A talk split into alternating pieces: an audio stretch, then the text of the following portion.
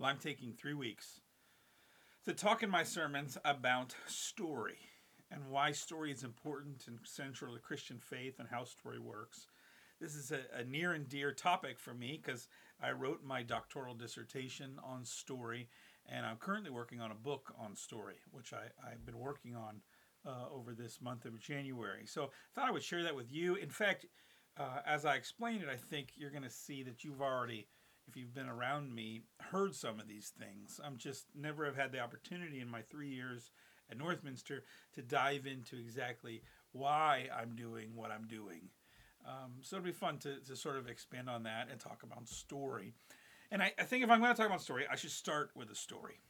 So uh, a rabbi is leaving services on Shabbat, and he looks in the back of, of the uh, synagogue and, and sees a man uh, disheveled and, and down despondent, downtrodden.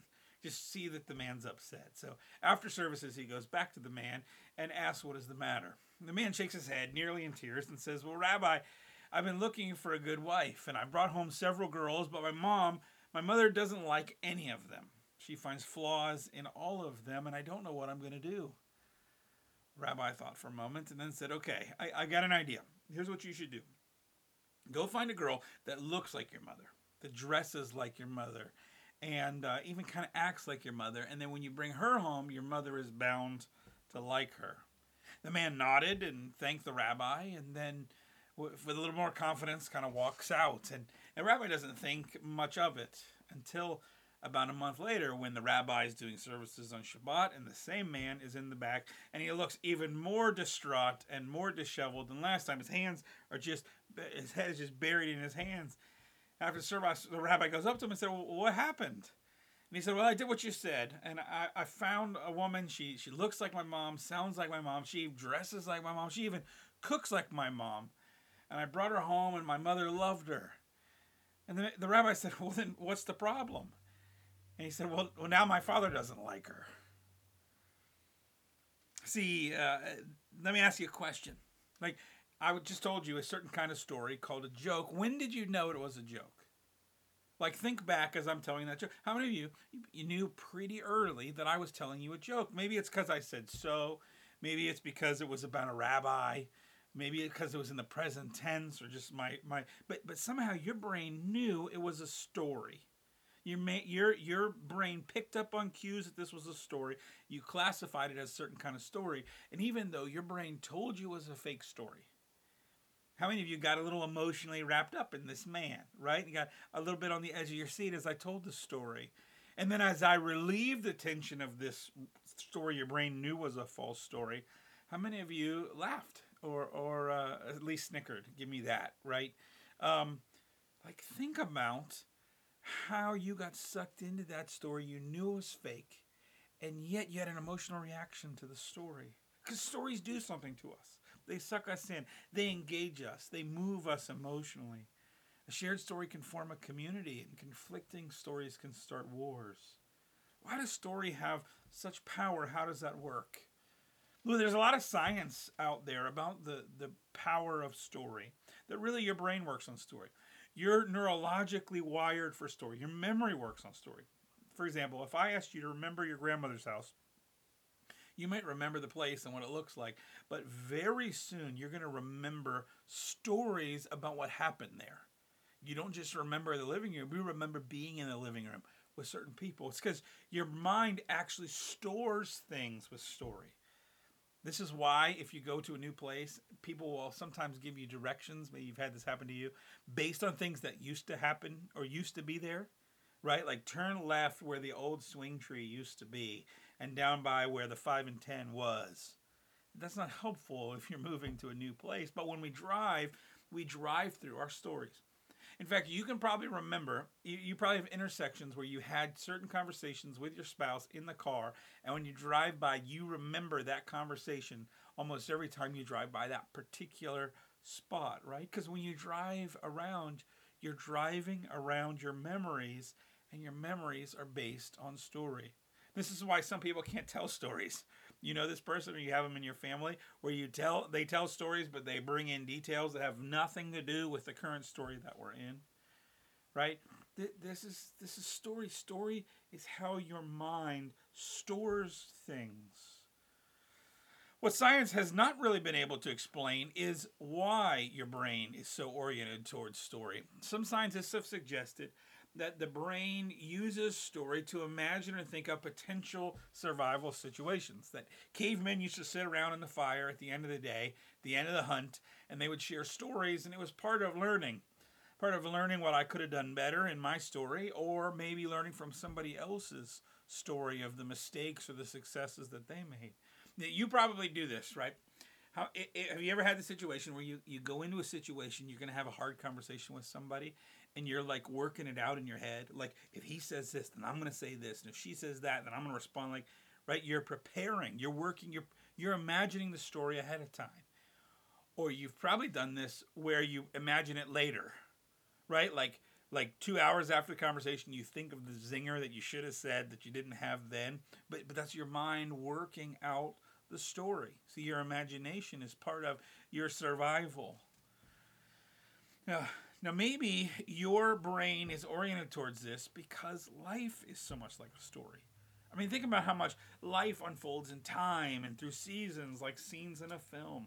We all face conflict, bump into people or situations that we have to deal with. Uh, some that we want, some that we don't. We all need comic relief. We all need guides to sort of to, to tell us what to do. Uh, a Yoda or an Obi Wan to give me some guidance on what I'm I'm going to move forward. We need companions along the way. We need clear roles in the stories that we play. See, story is wired into our brain because life is so much like story.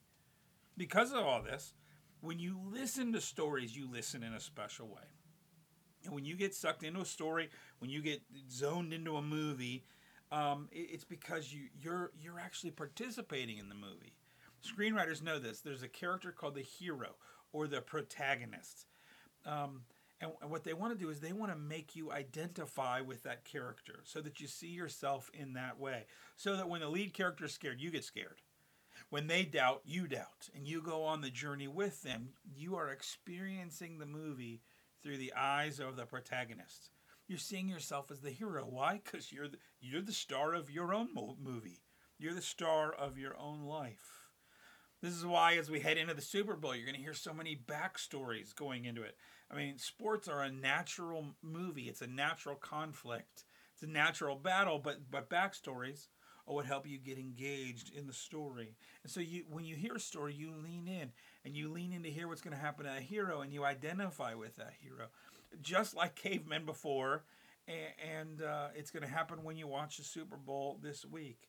The broadcasters want you to get involved in the characters. Now, there was a prophet in the Bible that knew how story worked. His name was Nathan. Now, David is finally king, but the time of year comes when, when kings normally go off to war, but David doesn't go. He stays and waits in his palace. He's up on the roof and he sees a woman bathing on her roof. Um, he sleeps with her, uh, likely gets her pregnant, uh, kind of implied in the passage. And in order to keep him as keep her as his wife, he actually has to send her husband into battle and uh, basically has him killed Godfather style. Bathsheba mourns her husband, and then after she mourns, she comes to be the wife of David and has his child. Now, this angers God. God is not happy with this, and it should anger us too. So, God calls a prophet named Nathan to go to David and tell him that he shouldn't have slept with a married woman and killed her husband.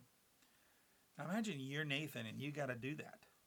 Okay, they've got a son now, which means it's been at least 10 months since this all went down, and David has gotten away with it. The great warrior king that killed Goliath has gotten away with it. And God tells you, Nathan, to go tell David he shouldn't have done that. Well, I think he knows he shouldn't have done that. Okay? I don't want to be the guy that tells him because because otherwise, if you do that, you're the guy going to get whacked and he's going to get away with killing you next. So, so let me read from 2 Samuel chapter uh, 12, verses 1 through 7, and listen to how Nathan responds. And the Lord sent to, sent Nathan to David. He came to him and said to him, There were two men in a certain city, the one rich, the other poor. The rich man had very many flocks and herds, but the poor man had nothing but one little ewe of a lamb, which he had bought. And he brought it up, and it grew up with him and with his children. It's the family pet. He used to eat morsels and drink from his cup and lie in his arms. It was like a daughter to him. Now he came a traveler to the rich man, and he was unwilling to take one of his own flock or herd to prepare for the guest who had come to him.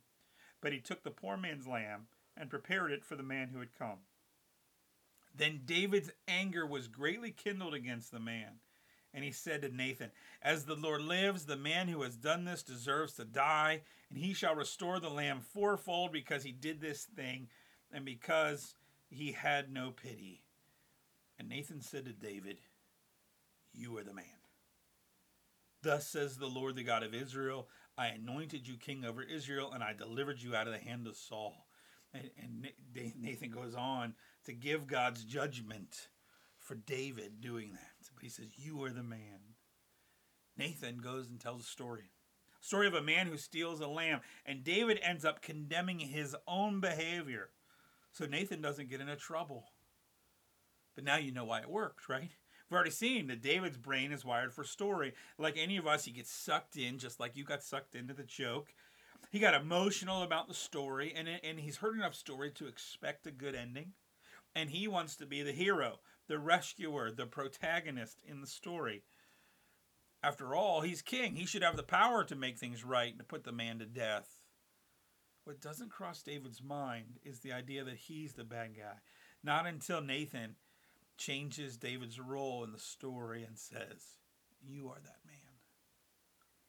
See, Nathan uses a story to get David to change his story.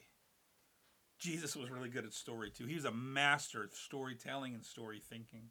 He once was fellowshipping and eating with a group of people called sinners and tax collectors. They're called sinners because they can never go before God to be right. And uh, the tax collectors were, were outcasts. They weren't accepted by the people. They were, uh, you know, they, they had, they collected money for the Roman taxes. And uh, so he, he's eating with these low of the low, and he's judged by the Pharisees and the scribes who would never belittle themselves to go eat with those people. They were the holy rollers. They're right with God. So they judge Jesus for who he's eating with. So what does Jesus do? Well, he tells three stories a lost sheep, a lost coin, and a lost son. But in the third one, he, he portrays both groups, right? That, that there's these sinners and tax collectors. They're like the younger son who come to their senses and come and then they, then they throw a party and a big meal. Remember, Jesus at a meal. Then there's this elder brother that, that's supposed to represent these scribes and Pharisees that won't come into the meal. And at the end of the story, the Pharisees are at, have forced to answer the same question that this man is saying: will you come into the party? Will you actually be part? So Jesus tells this story and captures these two groups perfectly and, and, and, and has them have to look at their scenario differently because of the story that he tells. Jesus changes a lot of stories too. Oh, you were blind? Not anymore. You were lame? Well, not in the next chapter. You were dead and your story was over, Lazarus? Well, I've got a little different ending here for you. See, I believe this story is fundamental to who we are as people and it is a central element of the Christian faith. And our, our hymn writers knew this. I heard an old, old story. Tell me the old, old story. We've a story to tell to the nations. I love to tell the story. Twill be my theme and glory to tell the old, old story. This is my story. This is my song. After all, the Bible's Bible's not a, a rule book. It's a book of stories. Even the book of Numbers, which you would think might be an Excel spreadsheet, is really a book about the story of how we got the numbers. At the heart of our faith is this overarching meta narrative, this grand story of God's love for and saving work for this world. And you're a part of that story. And it is it is our story. And it's the church's story. And we have a part to play in that story. Uh, and, and, our community has a story. Our nation has a story. Really, our nation is sort of fighting over what our story is right now. We live multiple stories in multiple roles. I have a role at home and at work and a role at church. It, we play all kinds of parts and all kinds of stories. Sometimes in our story we get writer's block. Sometimes we have bad stories and we get typecasted in our roles like Bruce Willis in basically every movie he's ever been in. I know plenty of people in churches that are living some pretty boring stories where they're just not doing much. They're not involved in anything bigger than themselves. I know some people that went through tragedy and their story kind of stopped right there because they lost the courage to keep going. Sometimes we need to make peace with our previous chapter of the story so that we can move on. So, a big part of my ministry is to do more than storytelling, but story thinking.